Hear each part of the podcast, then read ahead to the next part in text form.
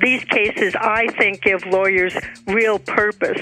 And a celebratory event, as Judge Borders says, is exactly what adoption is when it goes correctly.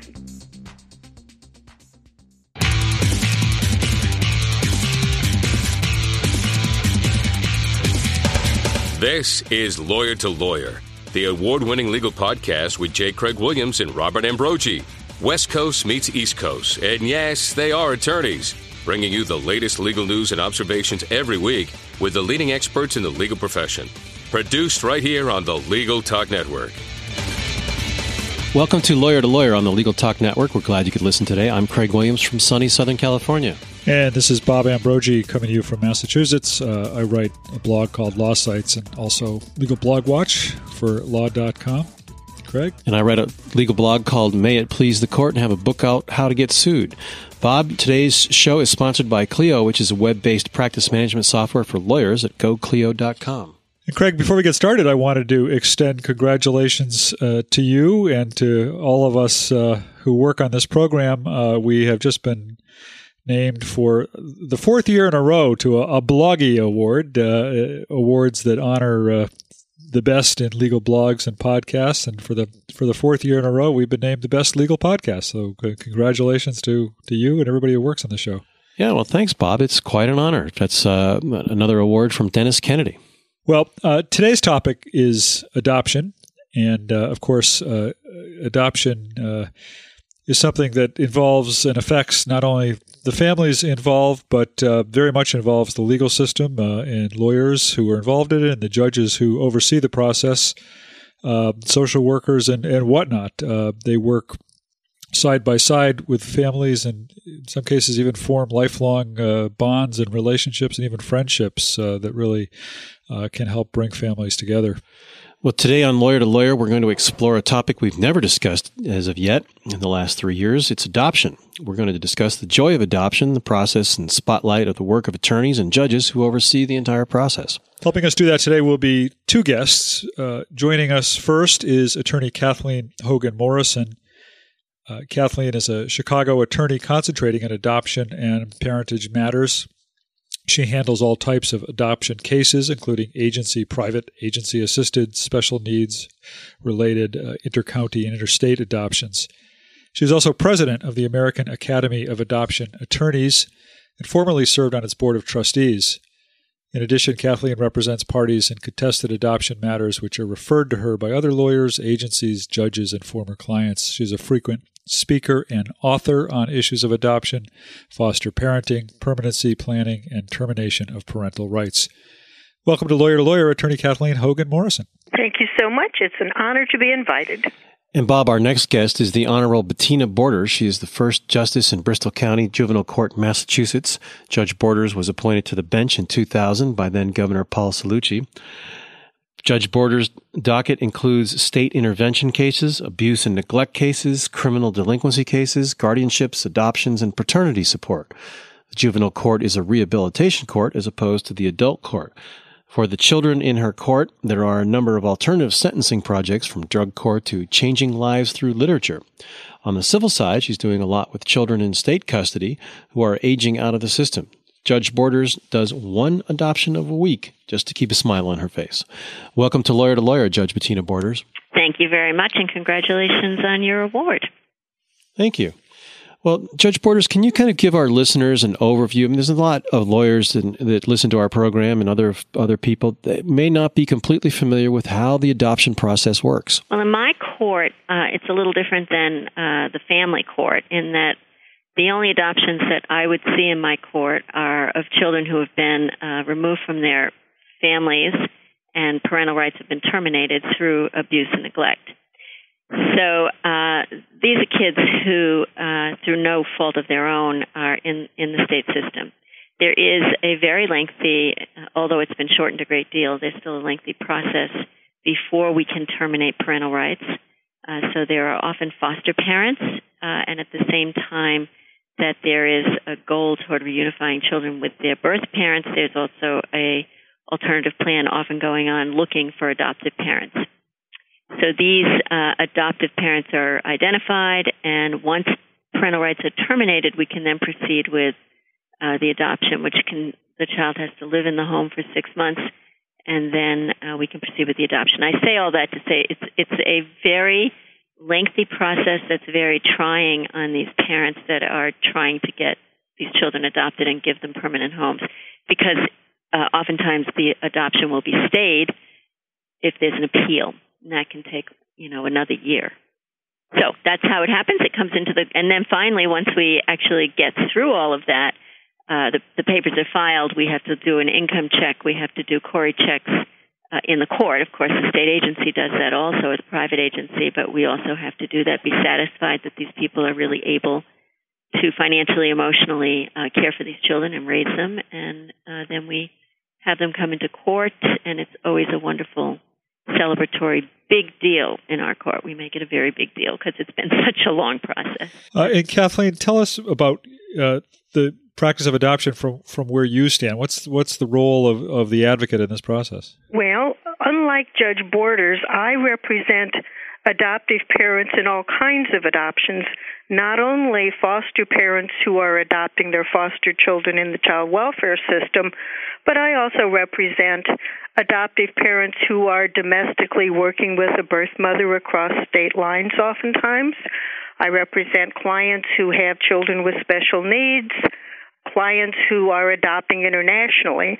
Each one of those processes uh, can take a substantial amount of time, usually not quite as long as the cases that Judge Borders has. Um, the world is slightly different in that the children in the child welfare system tend to, of course, to be um, older and often male, often African American, um, because they're disproportionately represented in the system. In the world of infant adoption, which is part of the world that I operate in, um, the issues tend to be more around um, who the birth parents are, the voluntariness of their actions in placing children for adoption. The issues of biological fathers are extremely important because in adoption plans they are often not in the plan or they may not be known or they may not be um, identified.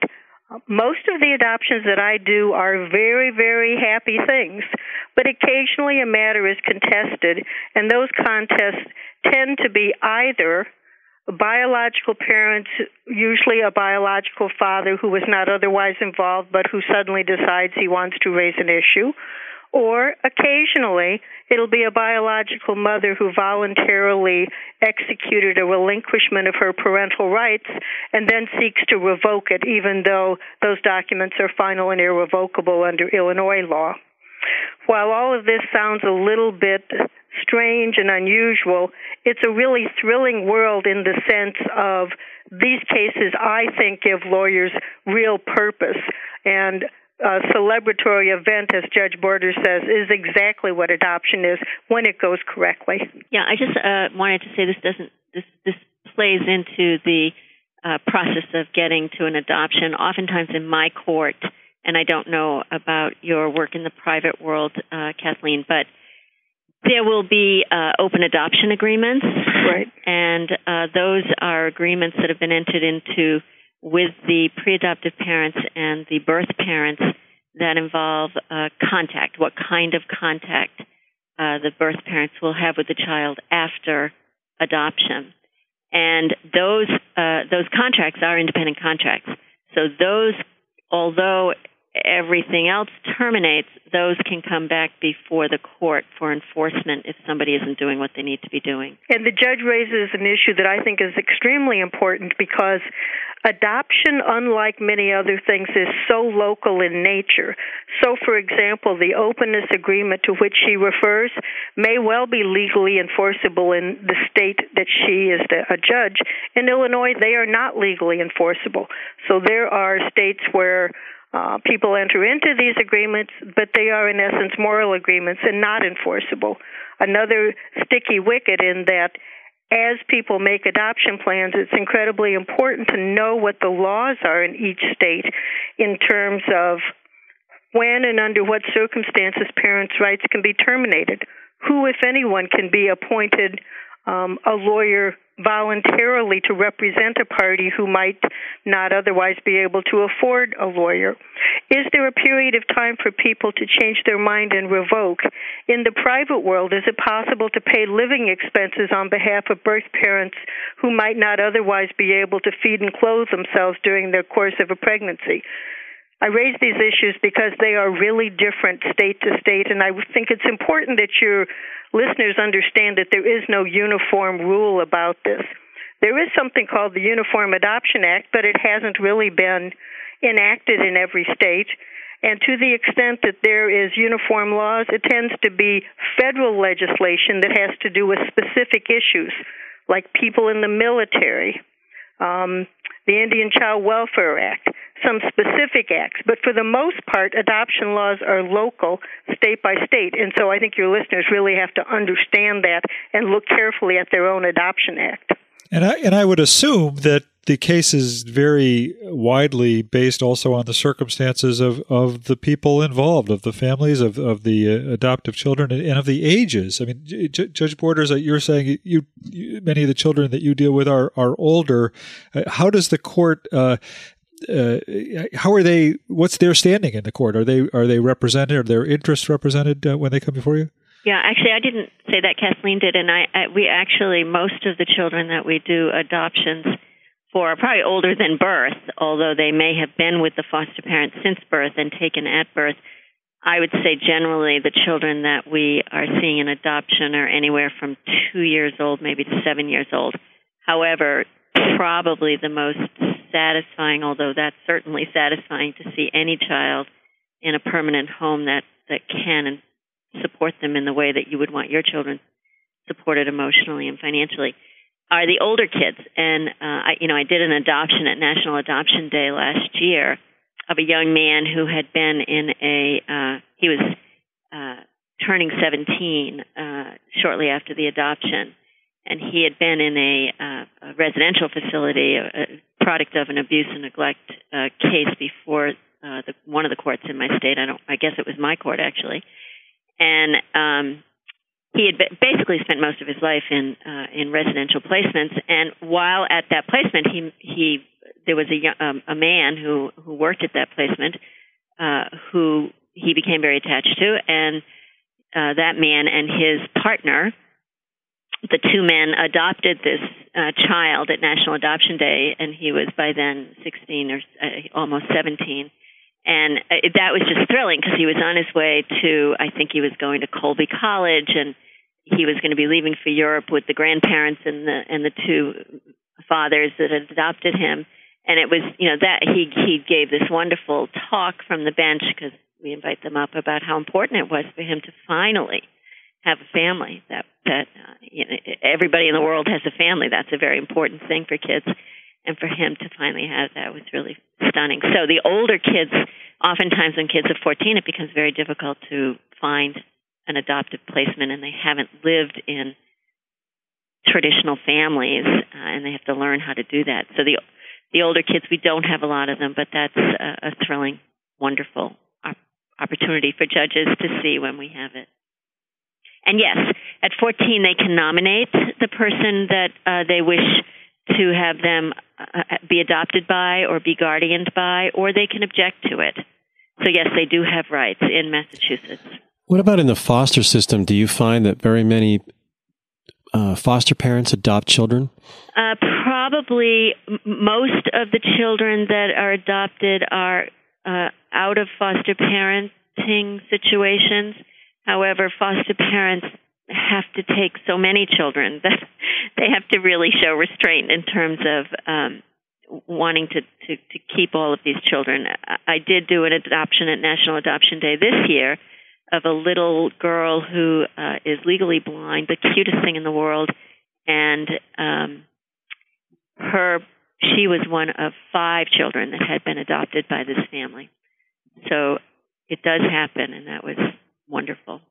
And one of the things that that I have seen to go along with what Judge Borders suggests is that I certainly have had foster parents who adopt and who adopt in a way that is joyous. I represented a family, for example, who adopted a sibship of five children, and those five children would never have been able to live together and ultimately be adopted together if this family hadn't wonderfully and, and, joyfully taken that on several years before the adoption.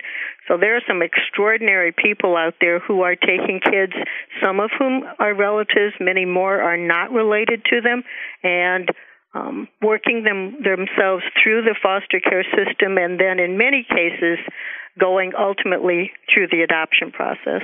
What is the role of the legal system, if any, in uh, adoption after after the adoption is formalized? I mean, I've I've read and, and heard that there are issues sometimes with with uh, uh, you know uh, children uh, uh, families adopting adjusting rather to the adoption and that there can be issues that come up shortly after afterward or even years afterward. D- does the legal system remain involved in that in any way? In my court, uh, the way that, and certainly that happens, and it's called disrupted adoptions here. I don't know what it's called, Kathleen, in your state. The same. Okay, and uh, there is uh, adoption mediation, an effort that where they there is an effort to try and uh, keep the family together if in fact it, it, it is unable to keep it together or they're unable to keep together, then uh, there would be an adoption. Uh, there'd be a, a, an adoption surrender signed by the uh, adoptive parent, who is now the legal parent, just like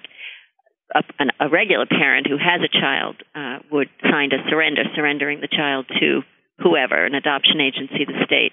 And so the same thing would happen uh, with an adoption that disrupts. And then the child in my court, of course, would come back into my court uh, for uh, an abandonment uh, issue, and and we would start the process all over again.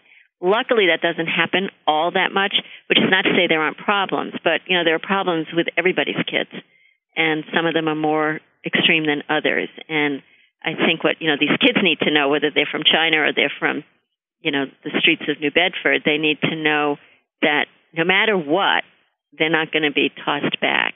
That they're going to they're going to stay there, and you're going to see it through whether it's hospitalizations or uh, timeouts, you're gonna you're gonna stick with them. And I think it's important to emphasize that while there are problems, it's not universal. Adoption generally is no different than any other kind of parenting. And for those kids who are adopted out of the child welfare system, I assume in Massachusetts, but certainly in Illinois, the Department of Children and Family Services has an entire post adoption unit that helps to assist people to get to providers of services. If, for example, there's a need for mediation, there's a need for um, therapy, there's a need for additional family counseling. Know, there are ways to go about that the the issue of disrupted adoptions happen throughout the adoption world. I think it's gotten some unfair notoriety as if that's a regular occurrence. In the vast majority of cases, the adoptions go smoothly. Just like in the private world, people inappropriately often believe that, oh, these cases disrupt all the time, that birth parents come back years later. Well, in fact, that's a rare occurrence and at least in the state of Illinois, laws have changed to make certain that that doesn't occur and that there are indeed statutes of limitations so that families can be formed so that they're stable and permanent and happy. Let's talk about international adoptions. What's the process that goes on? Is it is a child adopted internationally? Is a child adopted in the United States? If a child is adopted internationally, how do you get a residency and citizenship and passport and so forth for the child? How does that process work? Um, the short answer is it depends. Each country around the world makes its own individual decisions about whether its citizens can be adopted by others, so that not every country in the world obviously is open and available to U.S. citizens. But for those who, for those countries where um, adoption is a possibility, there are rules by uh, USCIS standards and individual state standards that the um, U.S. citizen must comply with. Depending upon the country, I'll give you an example China or Russia, there will be a completed adoption that actually occurs in that country. In some instances, I can give you typical examples of Korea, the Philippines, India. In those cases, what is basically created is a guardianship. The child then returns to the United States with the already adopted parents or with the would be adoptive parents. Those uh, countries where the child is already adopted, it is usually confirmed in the United States. For those where there is a guardianship, there is an entire guardianship process here in uh, this country. And there are a number of international adoptions going on, but it's important to note that there are many countries that have basically shut down for this kind of adoption as they kind of assess how well the system is working in their individual countries. If if I could just, I, I don't, I obviously don't do international adoptions, except that I'm the proud grandmother of an internationally adopted child. But uh, I just wanted to uh, go back to the disruption question. Uh, you know, I think that uh, is more of an historical problem because, uh, at least in the United States, and I think probably uh, maybe a little bit less so in the international adoptions, although I, I don't know um, there there really has to be full disclosure of these children, of their histories, of their parents' histories. Were their parents were the children born addic- addicted to to some sort of drug, and what are the ramifications, possible ramifications of that? So most people going into national adoptions now uh, are really very well apprised of who the parents were, uh, if they're known, and what the parental uh, mental health and health history is, and uh, what the child may have suffered early on, and what they might be looking forward to. So I think most people go in with their with their eyes wide open. That did not used to be the case, and so I think people used to be shocked when things didn't turn out exactly the way that they they anticipated. And frankly, in the world of private adoption and international adoption, um, there is still a long ways to go because, for example, in international adoption, many times there will be a disclosure of of any health or other issues, but sometimes the information given isn't correct, it's inaccurate, um, it isn't provided, so that can be a potential problem. In domestic infant adoption, um, there may be a disclosure about drug use, mental health issues, etc., by a biological parent, but it may or may not be truthful the reality is there is always some risk in adoption, but I point out to people constantly there is a risk to having your own biological child. The fact that you think that you're a model of good mental health and don't abuse alcohol or drugs doesn't mean that your child might not be born with challenges. Um, I think the the bigger issue is knowing that there are therapeutic ways to intervene early on for children to try and assist them if they end up with those kinds of problems, whether they're anticipated or not. Well, we need to take a short break. When we return, we'll talk more about the adoption process and the joy that it brings to not only the families, but also the judges and the lawyers involved.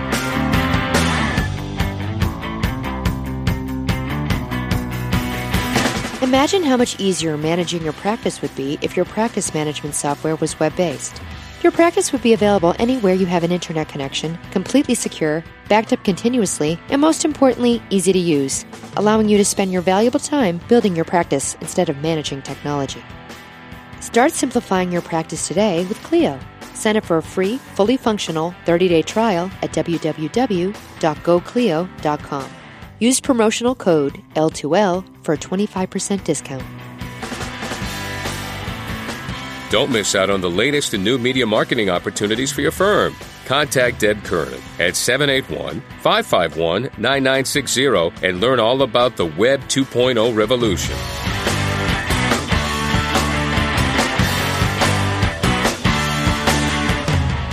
Uh, welcome back to Lawyer to Lawyer on the Legal Talk Network. We are speaking with attorney Kathleen Hogan Morrison, a Chicago attorney concentrating on adoption and parentage matters, and the Honorable Bettina Borders, first justice in the Bristol County Juvenile Court here in Massachusetts. I, I wanted to ask about uh, the uh, what are some of the, the, the current issues that are being faced uh, by adoption lawyers and judges. Um, I know one issue that certainly has been has been uh, talked about a lot is, is the issue of uh, same sex ad- adoption. I, I, assume that's been kind of working itself out depending on the jurisdiction. Uh, but uh, is that is that an issue that needs to be addressed uh, more either legislatively or by the courts? And are there other sort of uh, cutting edge, issues that the adoption the legal community is looking at in terms of adoption? Judge, let me ask you that first. Oh, okay. Uh, well, you know, as you know, you're you're from Massachusetts, so uh, we do not have any um, uh, prohibitions against uh, same-sex adoptions or obviously same-sex marriage. Uh, and I have actually, quite frankly, seen a number of uh, of adoptions of same-sex individuals, and so I, I'm I, I don't know anything about statistics, but I would say that the numbers indicate that there is a a, a, maybe a greater willingness even on the part of, of same-sex individuals um, to adopt uh, uh, children out of my court, uh, which is you know probably the hardest court to adopt out of. Um, and in terms of issues, you know, there is the National Adoption Act, which uh, uh, and Child Welfare Act that was enacted and the effort was to try and get these cases to move more quickly because kids were languishing in uh, foster care for many, many years, and the cases were not getting resolved. They were languishing in part because every state didn't have juvenile courts, and they were at the bottom of the barrel of legal work to do. That's pretty much, um, I think every state now has a, a juvenile docket, so that is getting better, but it's still a challenge. These cases, when they come into my court, they are reunification. We are we start out as a reunification court. The goal is to reunify these children with their fam- birth families when at all possible, because that, of course, would be uh, you know the ideal if it worked. After about six months in my court, the goal changes in my mind. If things have not moved forward, if there isn't a real serious uh, reunification plan, then I start looking toward uh, terminating parental rights if I haven't seen the action that I need to see and the changes that I need to see. Once that decision is made to terminate, and the trial has to be now done within a year, and that's really important for these kids. Uh, you can imagine if you have children, if your children were out of your home for six months, that's an eternity. And if they were out of your home for a, for the child, if you're out of your home for a year, that's even a greater eternity. So we make the decision. Then the child has to live in a pre-adoptive home for six months, as I indicated. And if there's an appeal, it could take a year, maybe two, for the appeal. Those are problems. I know the appeals court gets swamped with these cases, and they are trying to take these cases as quickly as possible to get them decided as quickly as possible. And they've, in Massachusetts, gotten much better. How it's happening around the country, that I don't know. But I am guessing that time and the length of time that these children are without permanency continues to be a problem. We could tighten up on that. Kathleen, I think, probably would have, from a lawyer's perspective, many more um, questions and issues. Well, I certainly agree with what the judge says, but I can tell you that, for example, um, same sex adoption is not an issue in my state, which is Illinois. But I'm the president of the American Academy of Adoption Attorneys, every state is different. In our membership, we have uh, lawyers who um, are every day challenging, on occasion, the laws of their state because they don't permit same-sex adoptions. An ongoing problem is is a same-sex couple adopts a child across state lines. Well, in one state it's considered proper, in the other state it isn't. Or the child is born in a in a state that does not recognize same sex adoption, and the adoptive parents thereafter can't get both of their names on the child's birth certificate. That may sound like a minor problem, but it's a huge problem in having a recognition that that child is indeed the parent of that couple. Other areas that I think are everyday problems that lawyers are working on internationally, um, lawyers are looking carefully at the Hague Convention, which is designed to assist um, and remove the uh, exploitation motives from adoption, but in its efforts to expedite that, have actually slowed down international adoption. There are fewer than there used to be. That's an ongoing concern. Um, I told you that in interstate adoptions, Uh, there has to be permission given by the bureaucracy in each state. Not every state actively works at it, so that children may be trapped in state A waiting for clearance. We've been working on trying to get um, all of the states to work together so that um, interstate adoptions can work more smoothly. Issues involving the rights of putative fathers, i.e., men who are not married to the woman who is pregnant, but who has not yet established parentage. Many states have what's called a putative father registry. There has been proposed a vehicle by which there would be an um, a federal standard of a database so that lawyers working on adoptions can make certain that identified fathers um, have or have not registered so that their rights can be respected, so that they can be consulted, and if they are not interested or show no interest, that their rights can be terminated.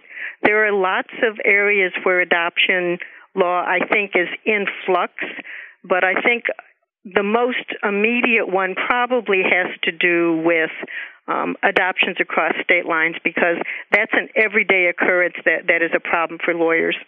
Uh, on a more upbeat note, I can tell you that many adoptions are going much more smoothly than they did in the past as more and more of the public recognizes the value of adoption and does not treat it as some minor form of parenting. I want people to understand that it's I wouldn't say it's the popular thing to do, but it's a recognized means and there are lots of transracial adoptions going on. There are a lot of multi-ethnic, multiracial families being formed and for the most part they're being celebrated and I think that's a terrific thing to remember this time of year. I would agree with that. If I could just uh, mention one thing and that's about de facto parents and I would encourage any lawyers who are working with uh, particularly lesbian couples where one of the women has had the child and um, the the other woman has not yet adopted and they split up. Uh, not as I don't know if all states have de facto parents. Certainly, Massachusetts does, but it's a terrible thing for the kid and why right. go through that process? And I guess what I'm saying is to encourage the uh, non birth parent to uh, proceed with adoption uh, as get that in the works as soon as possible. If this is obviously if they've decided to have a child together, they've decided they're going to be together for a long time. If they later split up, well, that happens in the world, but uh, the rights of that second woman become very, uh, very important um, to have protected. Well, Judge uh, Borders and uh, Kathleen, we've reached the end of the program, and so it's time for us to get our your contact information so our listeners can reach you if they have any further questions. So, um, Judge Borders, let's start with you. Okay, I am in the Bristol County Juvenile Court, although people don't generally talk to judges directly. But uh, my number is uh, five zero eight nine nine nine nine seven hundred, and my secretary's extension is six six one. Uh, of course, the, the calls get fairly well screened, but um, be happy to talk to anyone who can get past that screening process. Good. And Kathleen? Um, Kathleen Hogan Morrison. Um, I do have a website. It's www.chicagoadoptionattorney.com. It has both my email and my telephone uh, numbers. I also encourage lawyers listening to consult www adoptionattorneys.org, which is indeed the website for the American Academy of Adoption Attorneys for information about adoption and a directory of uh, credentialed and experienced adoption lawyers in every state of the United States. Well, great. Well, thank you very much for both being on the show today. We really appreciate your involvement and kind of hearing these uh, good news stories before, right before the holidays. And uh, that, Bob, that does it for this week's Lawyer to Lawyer. For our listeners, remember you can check out all of our Lawyer to Lawyer shows at LegalTalkNetwork.com. And let me just add my thanks to our guests, uh, Attorney Morrison and Judge Borders, and uh, wish all of our listeners happy holidays and uh, you as well, Craig. Same to all of you, and thank you. And thank you. Thank you. And we'll be back next week to discuss another great legal topic. When you want legal, think lawyer to lawyer. And happy holidays to all, and to all a good night. Thanks for listening to Lawyer to Lawyer with J. Craig Williams and Robert Ambrogi. Every week, a new legal topic that you won't want to miss. We hope you'll listen again and check out our other shows on the Legal Talk Network.